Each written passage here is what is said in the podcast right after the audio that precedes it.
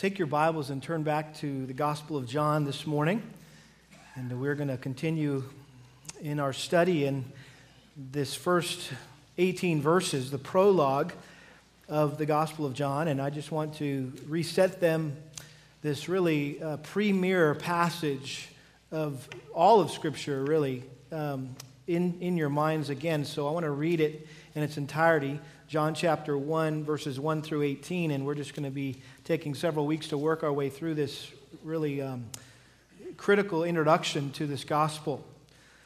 So many of the things that we're going to be learning in this gospel are found here that it's going to be hard for us not to kind of jump ahead a little bit in our thinking uh, regarding what John wants to get across to us here.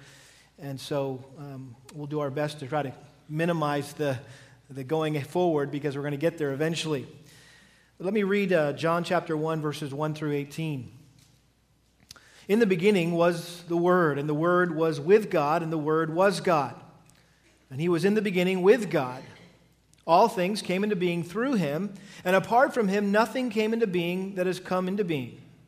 In Him was life, and the life was the light of men. The light shines in the darkness, and the darkness did not comprehend it. There came a man sent from God whose name was John. He came as a witness to testify about the light so that all might believe through him. He was not the light, but he came to testify about the light. There was the true light, which coming into the world enlightens every man. He was in the world, and the world was made through him, and the world did not know him. He came to his own, and those who were his own did not receive him.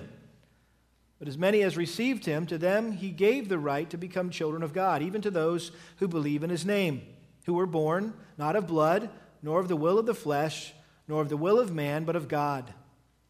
And the Word became flesh and dwelt among us, and we saw his glory, glory as of the only begotten from the Father, full of grace and truth. John testified about him and cried out, saying, This was he of whom I said, he who comes after me has a higher rank than I, for he existed before me. For of his fullness we have all received, and grace upon grace. For the law was given through Moses, grace and truth were realized through Jesus Christ. No one has seen God at any time. The only begotten God who is in the bosom of the Father, he has explained him. Father, we thank you for your word and its power. And Lord, we are so blessed to be able to be here this morning to hear the voice of the living God through the pages of Scripture. We thank you for revealing yourself through this book that we hold in our hands. And so I pray that we'd listen attentively this morning, not as if we're listening to a mere man, but as we actually are, we're listening to your voice through your word. And so, Lord, I pray as we focus on the Word, Christ today, your ultimate revelation of yourself, that our hearts will be encouraged and challenged. We pray in His name. Amen.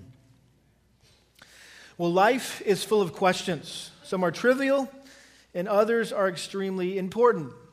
And life's questions range from where you're going to go to lunch today to where you're going to go when you die.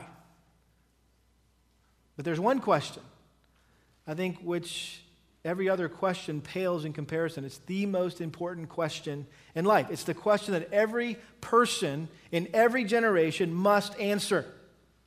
And the answer that we give is critical because it will determine our eternal destiny. The question I'm referring to is this Who is Jesus Christ? This is the ultimate, inescapable, unavoidable question of life. As one man put it, every soul will be pinned against the wall of eternity and forced to answer this question. In other words, no one gets off planet Earth alive without coming to a conclusion about who Jesus is. Even Jesus' closest followers were pinned to the wall, if you will, or forced to answer this question, ironically, by Jesus himself. Jesus is the one who pressed them and, and all three of the synoptic gospels, Matthew, Mark, and Luke, record this historic interaction between Jesus and his disciples. But I'd like to go to Matthew to show you this historic uh, question that Jesus asked. Matthew chapter 16. Matthew chapter 16, verses 13 through 16. Matthew records in Matthew 16, verse 13 Now, when Jesus came into the district of Caesarea, he was asking the disciples, Who do people say that the Son of Man is?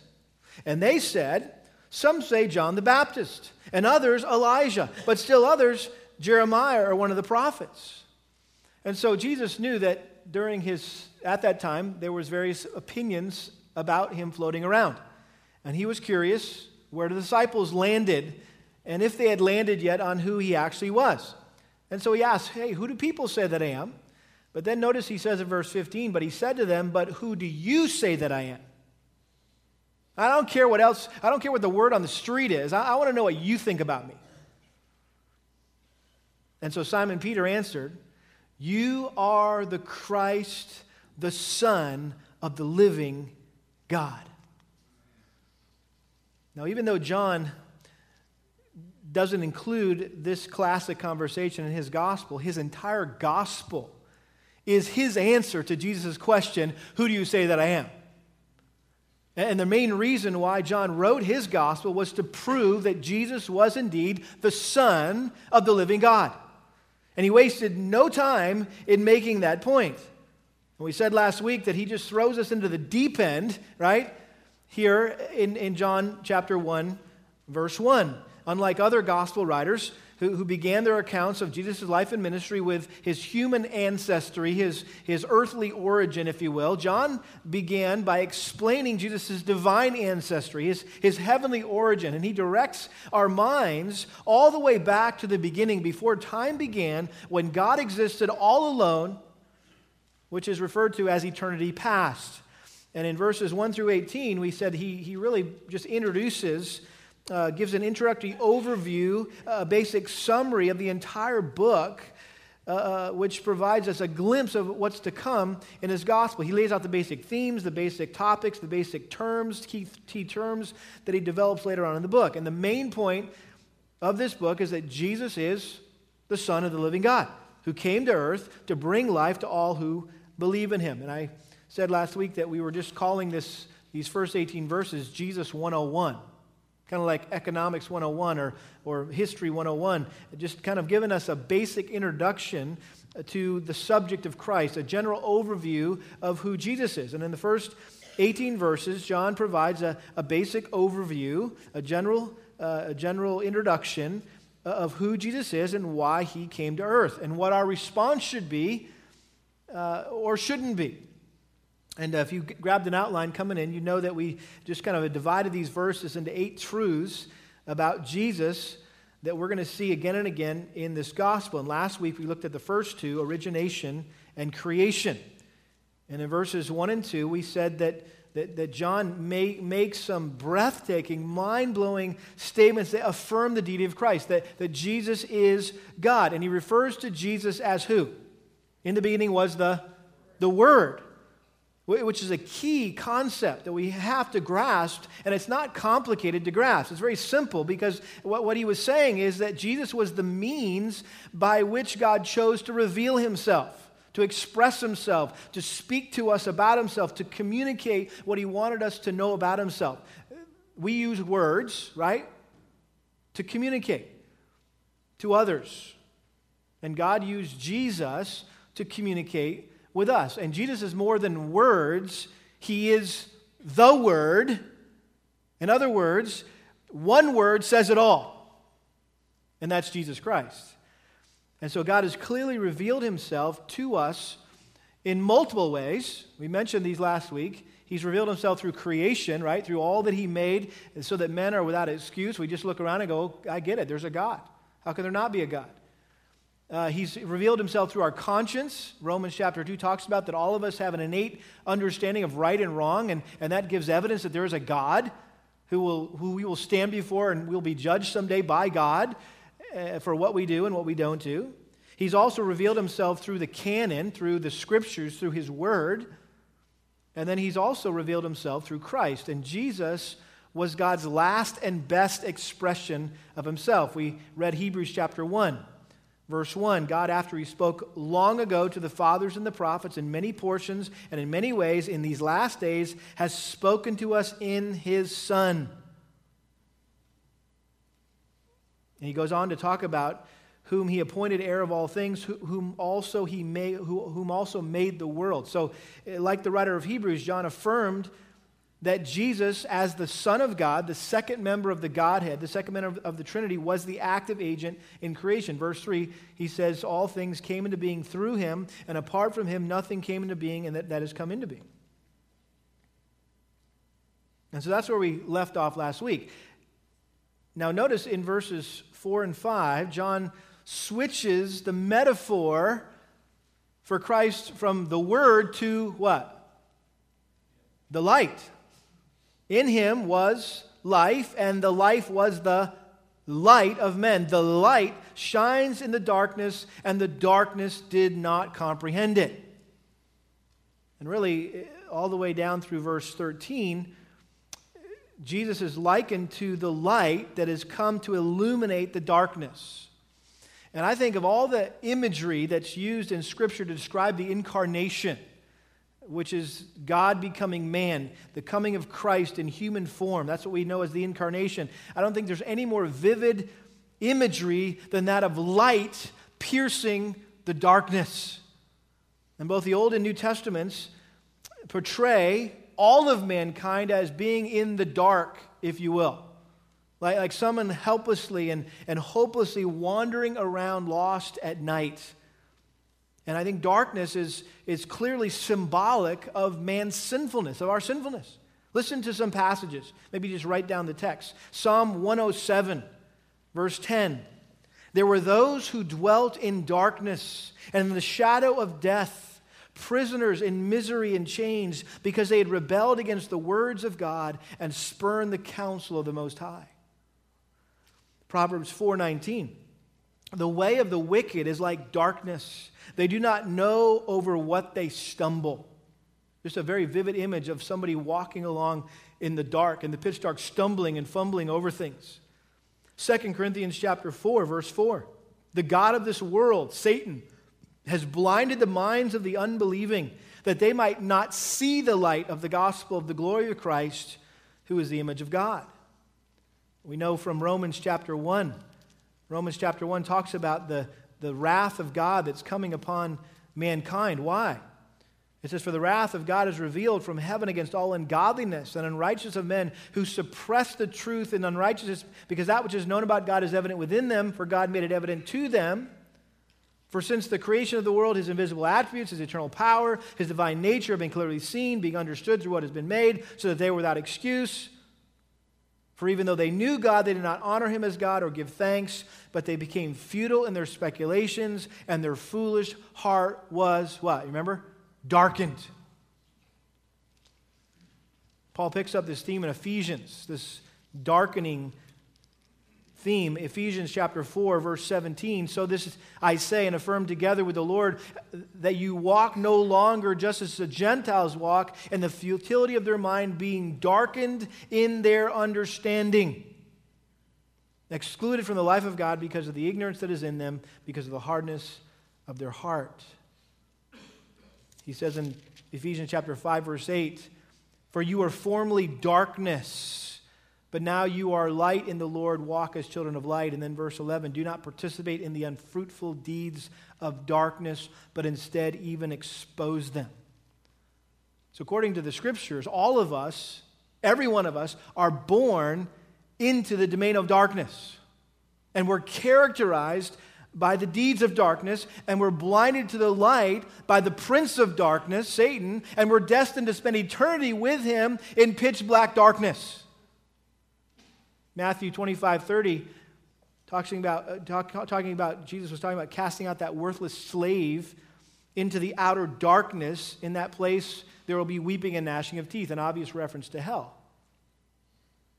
Jude 13, talking about the false teachers, they are wild waves of the sea, foaming up in their shame, wandering stars for whom the blackest darkness has been reserved. There's not much we can know for sure about hell because the scripture doesn't speak a lot about it. But one thing's for sure it's, it's pitch black dark. We can be sure of that. That's the bad news, okay? That's the bad news. That's where all of us are headed. The good news is that God has provided us with a light. And the Bible portrays Jesus as that light who came to rescue us from the domain of darkness and from the power of the prince of darkness. The Old Testament prophets foretold of this light, Isaiah 9 2. The people who walk in darkness will see a great light. Those who live in a dark land, the light will shine on them. A clear reference to the coming of Christ, the Messiah. And in fact, Luke in his gospel says it this way. He quotes from the Old Testament, Luke chapter 1 verse 78, because of the tender mercy of our God, with which the sunrise from on high shall visit us to shine upon those who sit in darkness and the shadow of death. And so the coming of Christ is likened by Luke to, to the sunrise after this long, cold, dark night where we're just stumbling around, bumping into each other, having no clue where we are or where we're going.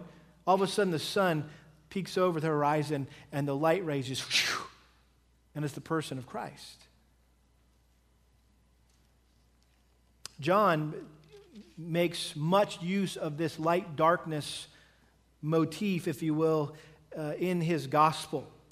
And uh, we'll see that throughout this sermon. But just for starters, he, he begins, he introduces this whole, whole idea of light and darkness uh, in this prologue in verses 4 through 13. And, and, and just for another outline, we're going to see this morning how the light was revealed in verses 4 through 8, how the light was rejected in verses 9 through 11, and then we're going to see probably next week the light how the light was received in verses 12 through 13. Let's look first of all how the light was revealed in verse 4. He says, In him, in Christ, was life.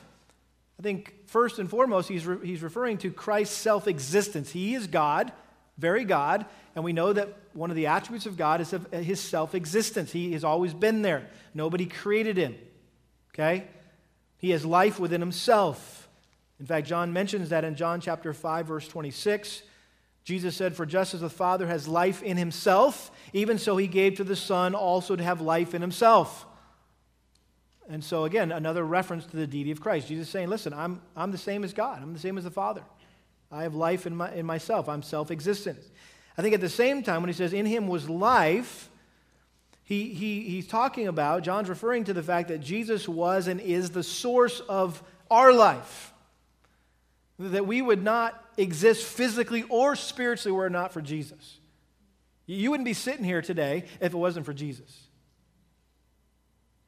When we were born, we received physical life from God through the Creator, right? Jesus Christ. And when we are born again, when you, when you receive spiritual life from God, you, you receive that through Christ. Jesus said, John 14, 6, I am the way, the truth, and the life, right? No man comes to the Father but through me. And we die, we'll experience eternal life through who? Christ. And John mentions this in the account of the resurrection of Lazarus uh, in, in, in John 11, verse 25. He says, I am the resurrection and the life. He who believes in me will live even if he dies.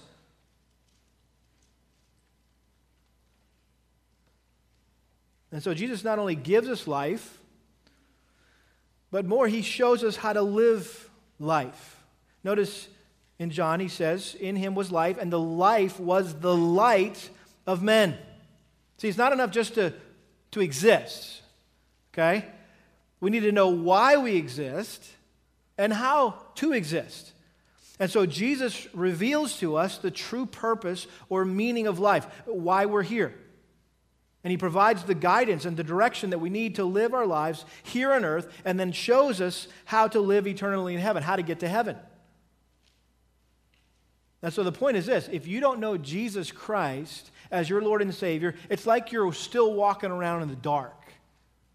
You have no purpose, you have no hope apart from Christ. Notice he goes on in verse 5 the light shines in the darkness and the darkness did not comprehend it. Again, darkness here refers to the moral and spiritual corruption that sin has brought upon the earth. Man's sin plunged the world that God created to be a light, bright place. He, man's sin plunged this place into spiritual darkness. Sin has darkened the minds of mankind toward their Creator. They don't know God, nor do they care to know God. And so the coming of Christ into the world was, was again like the dawning of a new day for sinful mankind. God sent his son as a radiant light to cut through all the ignorance, all the deception, and make his presence known. And yet, according to John, it says the light shines in the darkness, and the darkness did not comprehend it. People didn't get it. And guess what? They still don't. People don't realize who Jesus really is and why he came to earth. And we're going to see over and over again in John's gospel people not understanding Jesus, not getting him, eh, what he, who he was, what he was saying, and consequently they opposed him. And yet, despite their opposition, they couldn't overcome it. And there are some uh, commentators who think that this word here, the light shines in the darkness, and the darkness did not comprehend it, would better be translated, could not overcome it. You may see a little marginal note in your Bibles. It really could be translated either way. And I think both of these ideas are seen in John's gospel. And I think the picture here, if it was indeed that they not only didn't comprehend it, they couldn't overcome it. The, the picture is the light of Jesus invading the, the darkness, the dominion of darkness, and, and darkness being unable to overpower it. Satan and, and his subjects have done everything in their power throughout time to hold back the light, and yet they're unable to diminish its power. In other words, Satan's enmity towards Christ and man's rejection of Christ can't prevent his light from shining.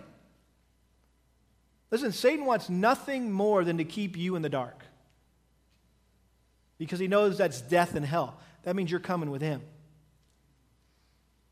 And he knows that if you see the light, that means he loses you. You're no longer part of his kingdom, but you're a part of the kingdom of light. And you'll spend eternity in heaven with God, his nemesis. And so, ever since Satan was cast out of heaven, he, he stopped at nothing to extinguish the light of Christ. If you remember, just in the Old Testament, how he tried to destroy Israel from whom the light would come. I mean, he did everything in his power, right? His earthly power to destroy the nation of Israel so that the Messiah couldn't come. And then when he couldn't do that, he tried to kill Jesus when he was a baby through, through ins- the, the insanity the, uh, and jealousy of Herod. I think that was a satanic plot hatched in the heart of Herod to kill all the newborns right in Bethlehem. I think he tried directly to get Jesus to abort the cross in the wilderness and even in the garden when it says he returned to him to tempt him to not go through, if you will, with the cross. And in fact, he tried to defeat Jesus at the cross and even turned that to his advantage, and yet that only sealed his fate. And so the point is that the penetrating, illuminating power of Christ has always and will always prevail in spite of all opposition. Now, John makes a little transition here. It's almost like a parenthesis here in the next three verses, six, verses 6, 7, and 8, where he introduces his readers to another John. This is not the writer John, this is not John the Apostle. He's talking about John who?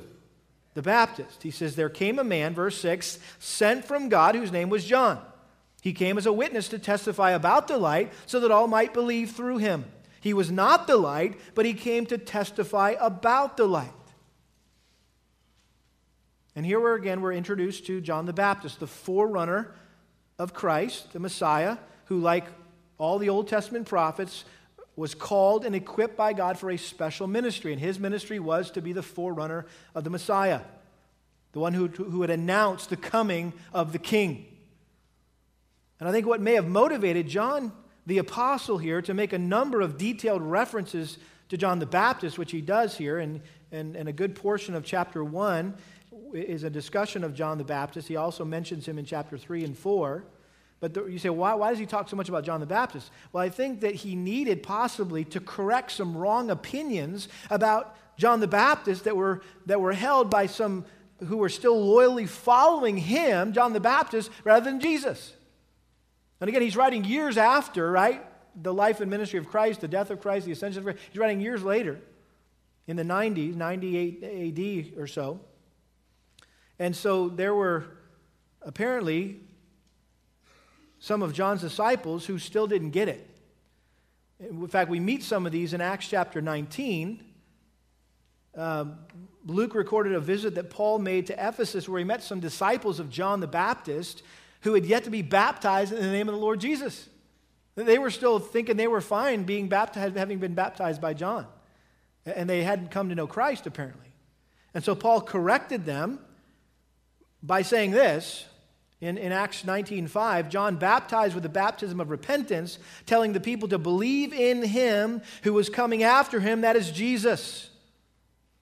And I think here in John's gospel, he was likely doing the same thing. He was making sure people understood that John the Baptist was just the messenger, but Jesus was the Messiah. And, and, and, and by the way, this, this cult following, if you will, of sorts, of John the Baptist was no fault of his. Because he could not have made it any clearer that people needed to follow Jesus and not him. I mean, just look at some of the verses in chapter 1. Verse 15 John testified about him and cried out, saying, This was he of whom I said, He who comes after me has a higher rank than I, for he existed before me. So it's not about me, it's about the guy coming after me, right? Verse 20. And he confessed and did not deny, but confessed, I am not the Christ. Verse 27. It is he who comes after me, the thong of whose sandal I'm not worthy to untie. I don't, I don't even worthy to this guy, untie this guy's sandal. Verse 34. I myself have seen and have testified that this is the Son of God. And he goes on in verse 36 and he looked at Jesus as he walked and he said, Behold the Lamb of God. And he pointed to Christ. He said, That's, This is the guy you're waiting for, not me. He was simply a, a witness. A witness. It says in verse 7 He came as a witness to testify about the light so that all might believe through him. His mission, the mission of John the Baptist, was to announce the coming of Christ and to take, tell people to get ready to receive Christ, uh, to testify that Jesus was the light of the world so that they would place their faith and trust in him. And so John was the agent of belief, not the object of belief, if you will. Kind of like the moon right? The moon has no light in and of itself. We wouldn't know that if you just look up at, you know, in a full moon, you go, wow, that's beautiful. It's giving off a lot of light. Well, we know that the moon is simply reflecting what? The light of the sun. In the same way, that's the role of John the Baptist. He was the moon that was reflecting the light of the sun.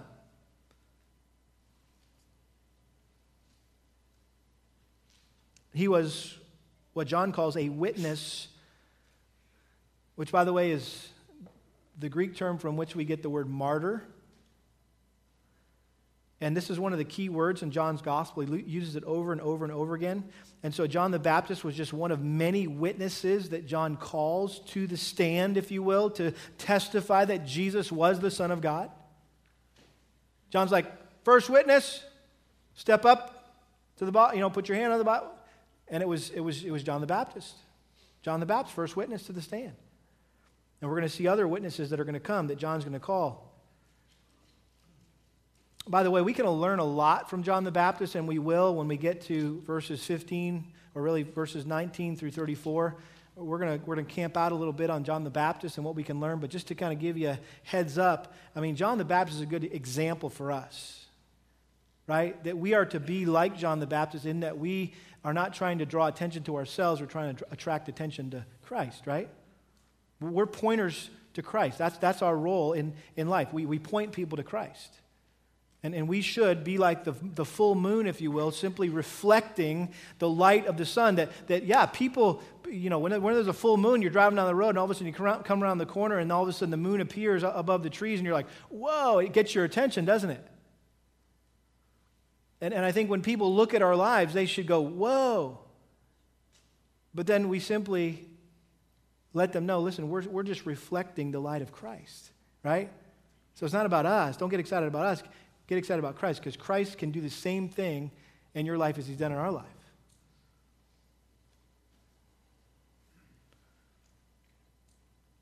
I guess the an analogy we could take a little further and you know, are, are you, uh, where are you at in the, in the whole cycle of the moon? You know, maybe your life is just, you know, you can just barely see a little bit of sliver, right? A little sliver of the moon, right? Just on the back side, if you will. But, uh, or are you like half moon or are you full moon, right? The question, how much do you reflect the light of Christ in your life? And I think the more you are like Christ, the brighter, the more brilliant, the more eye catching, if you will, your life will be and you'll have opportunities to tell people about Christ. But if your life's not reflecting Christ, guess what? They're going to pass right by your life and they're, they're going to miss it. They're not even going to see. Because it's like just a little sliver, they, get, they, they missed it.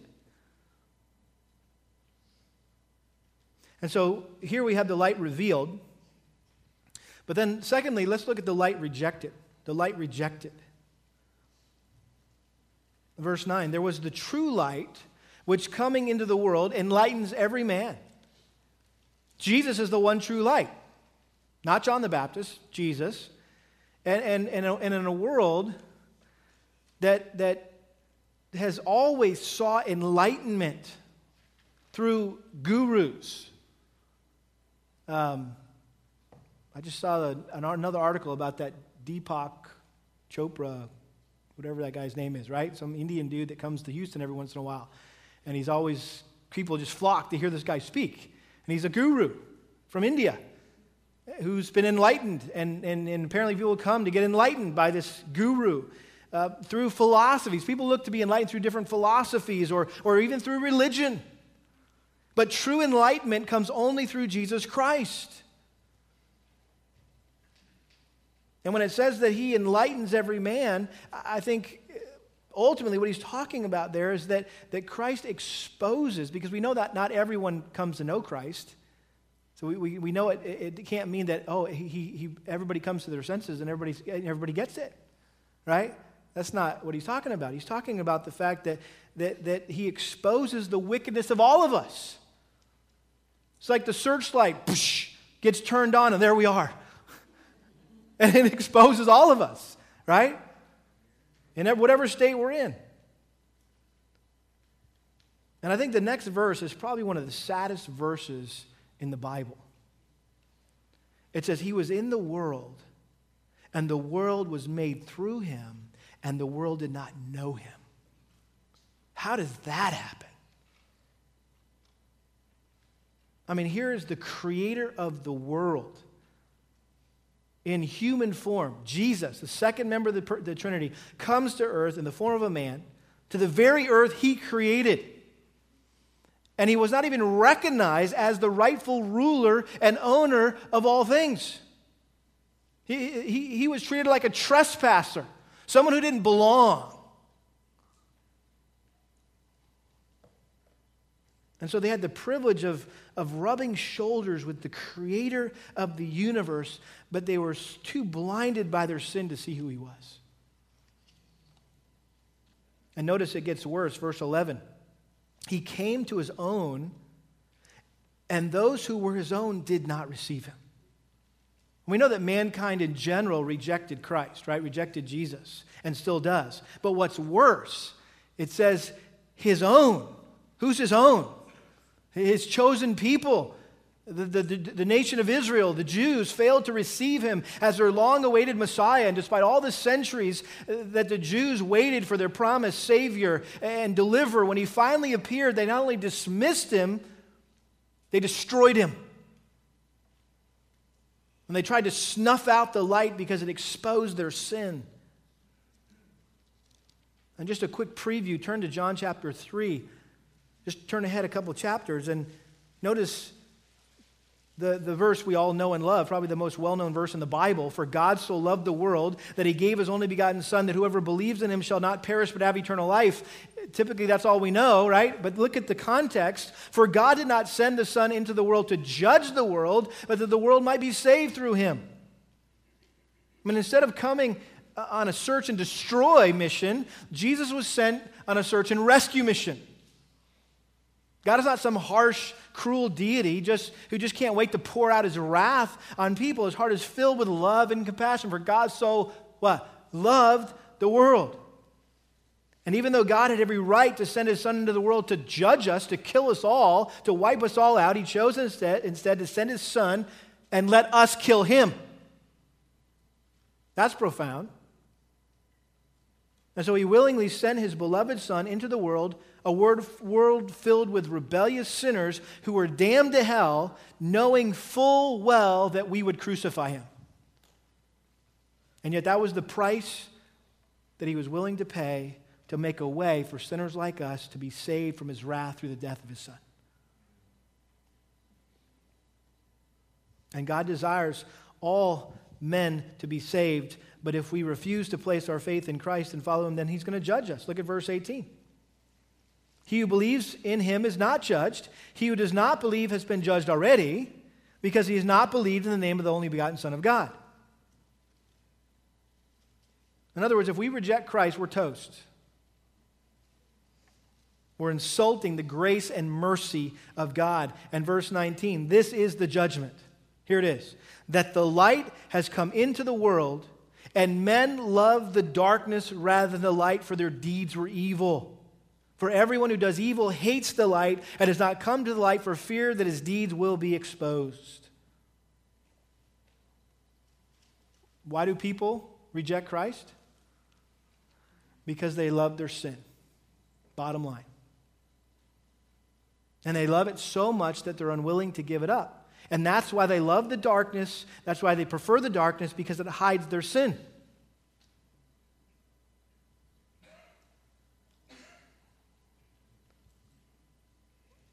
If you thought about this, mo- most sin is, is committed when? At night.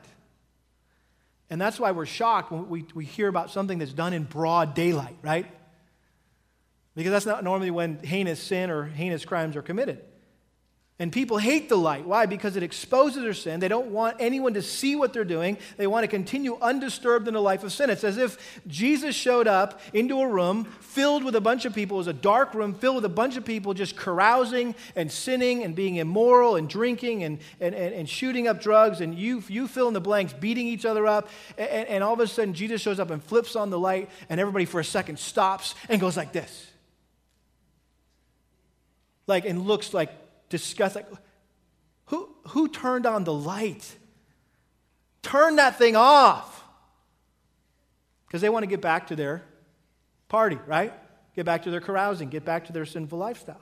And so they resent Christ, and therefore they reject him.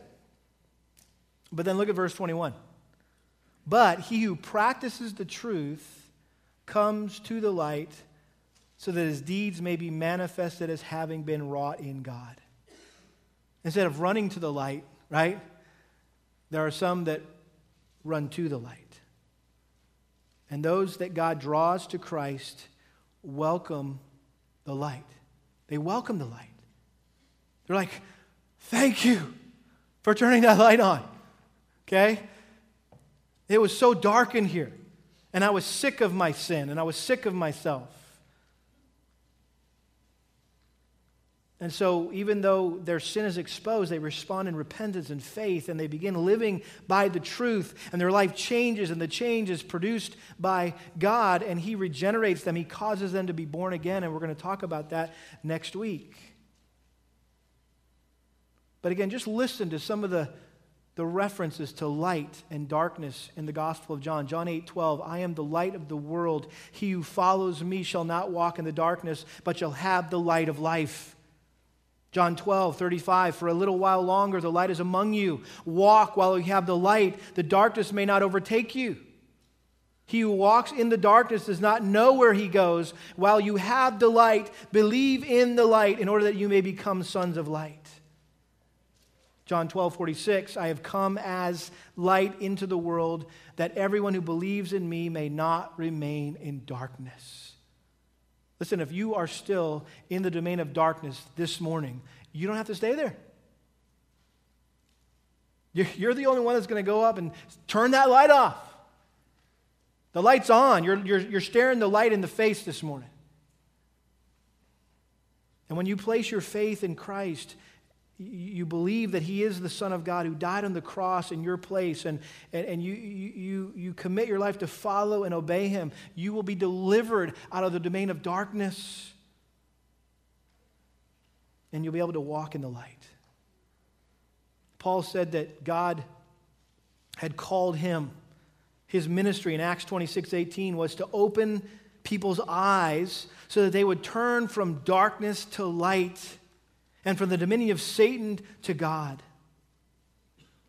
Paul said in Colossians 1:13, "For Christ delivered us from the domain of darkness and transferred us to the kingdom of his beloved Son."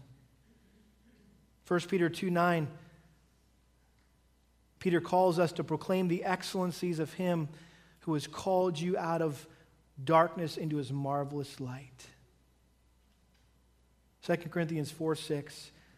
God said, Light shall shine out of darkness. And He is the one who is shone in our hearts to give the light of the knowledge of the glory of God in the face of Christ. Either way, there's much to apply this morning. Right? If you don't know the light, if you've yet to see the light, if you're continuing to walk in darkness, the light is here. It's Jesus Christ. Receive Him. Embrace Him. Submit your life to Him. And you'll be rescued out of darkness into His glorious light. And if you have already been rescued, right, we're, we're called to proclaim the excellencies of Him who has done that, to praise God and worship Christ because of His great work in our lives.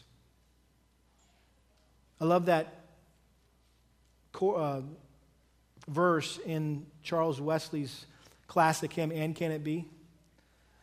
It goes like this Long my imprisoned spirit lay, fast bound in sin and nature's night.